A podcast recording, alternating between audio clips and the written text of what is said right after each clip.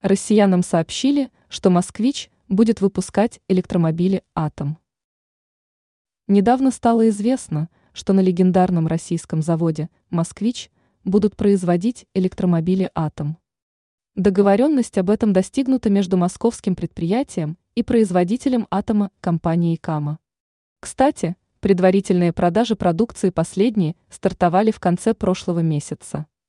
Согласно условиям соглашения, завод предоставит услуги по контрактной сборке, которые включают в том числе конвейерную сварку, окраску и сборку электромобилей. А вопросы технического, коммерческого, правового и экономического характера будут решать специально привлеченные эксперты, информирует сетевое издание МОССМИ. Целью нашего сотрудничества является создание серийного производства городского электромобиля новой мобильности – заявил исполнительный директор «Атома» Харальд Грюбель.